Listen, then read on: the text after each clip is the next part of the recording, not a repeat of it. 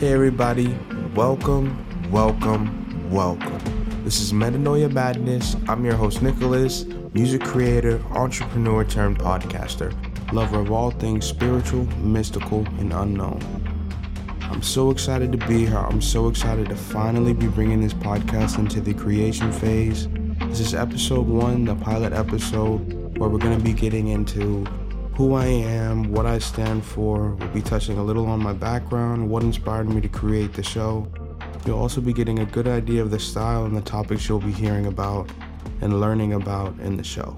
Please join our Facebook page, Metanoia Madness, or follow on IG, metanoia.madness.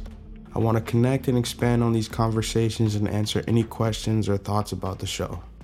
All right, let's get into it. You know, I've been intrigued by the spiritual, the mystical, and the unknown since I can remember. As a kid, I was raised in a very God fearing home where there was never a question of whether or not we were going to church on Sunday morning. I'd have my clothes picked out and ironed Saturday night so they'd be ready for the morning and we could be on time.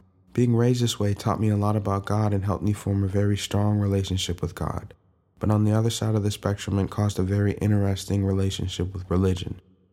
I would sit next to my family and listen to the leaders preach about love, acceptance, and tolerance. But when the microphone was off and the audience was much smaller or there was no audience at all, those same leaders would act on or say things that didn't align with the things they would preach about. And this is not an attack on religion. I think that for some people, it is exactly what they need to get them to where they're supposed to go. But for me, it felt like a jumping point into something much deeper. And when I came to an age where my decisions were mine and I could make them without disrespecting all the morals and good that my parents and the religion had taught me, I began a journey to answer the questions I had gathered. Questions that pertain to anything to do with God, my life, the meaning of my life, my purpose, wondering how I find peace and happiness and abundance. What I didn't realize was that in order to answer these questions, I would have to go deeper than I'd ever gone before that I'd have to peel back layers on top of layers of identities and definitions that I had created or accepted. And for me, that was a very scary place because I was diving into a lifetime of identities and truths that I had accepted, and I was consciously deciding for myself whether or not I truly believed it aligned with me and the path that I was being called to. Essentially, I was going against most of the things I had been taught since the day I was born, and the day I could understand the concept of God and what that means. I was embarking on a journey that would ultimately change the course of my entire life and the lives of the people closest to me. I was at the beginning of my metanoia, the journey of changing one's heart, mind, or way of life, especially in a spiritual way. Taking this path caused my definition of who and what God is to change, and my understanding of God's role in my life changed. I stopped blaming God for the pain and suffering, and instead I looked in and started to identify my role in my own pain and suffering. Before my journey began and my concept of God changed, the pain and the suffering that happened in my life was caused by my sins. They came from me not living up to a standard that I should have been living. This would cause me to spend a lot of time absolving myself of the sins, even when I didn't know what I had done wrong. I felt as though I'd obviously did something wrong because I'm in pain and I'm suffering. Where I'm at now in my journey, I've come to know that pain is just a part of life. Things happen for us to experience them. Some bring us joy and others bring us pain. One isn't better or worse than the other, but they both serve as an opportunity to go deeper into who we are. How we react to these experiences is what shapes how things happen after we experience them. So pain is inevitable, whereas suffering is a choice. We choose suffering when we don't or we can't let go of the experience. It's a choice we're not always aware we're making, but we can become free when we become aware and learn how to accept and release. These new ideas brought me peace. It brought me peace because no longer was my God punishing me for not being perfect. No longer did my pain equal my suffering. Instead, my God blessed me with the awareness that I am made in their image. These new ideas led me to spirituality. They allowed me to see how God works through the universe, how life comes in waves, and if we take the time to learn how to read these sets, we can surf. These ideas gave me power over my life, leading to words like manifesting and synchronicity, my vibration and how my vibration affects my frequency and how my frequency affects my reality. And so my mindset shifted.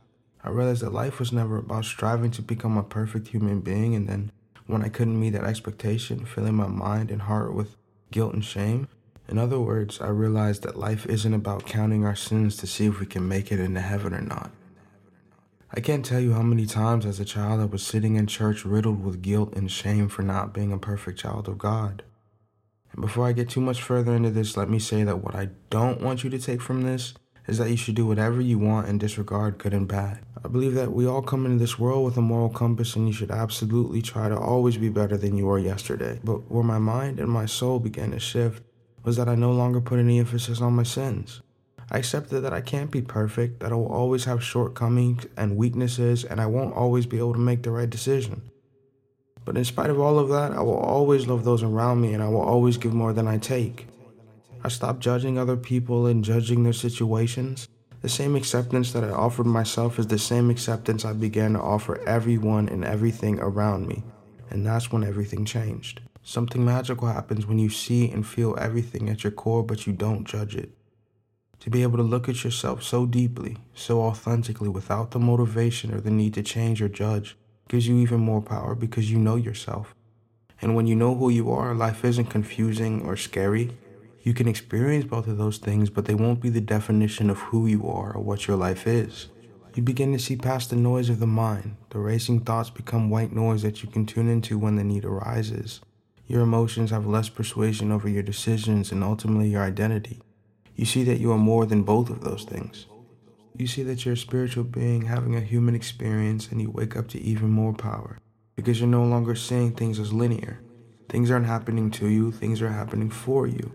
Things aren't happening because you're not a perfect being. Things are happening to help you grow, or things are happening because we're manifesting them on ourselves. Which leads us to one of the most amazing and introspective questions you can ask, and that is, Who am I? Question that is at the basis of every living thing's quest to becoming who and what they're supposed to be. So, if any of these topics, questions, or conversations pique your interest, then you've found the podcast for you. This is Metanoia Madness. I'm your host, Nicholas, and this has been episode one, the pilot episode where we got into who I am, what this show is about, and what background has brought me to hosting this show. Please join our Facebook page, Metanoia Madness, or follow on IG, metanoia.madness.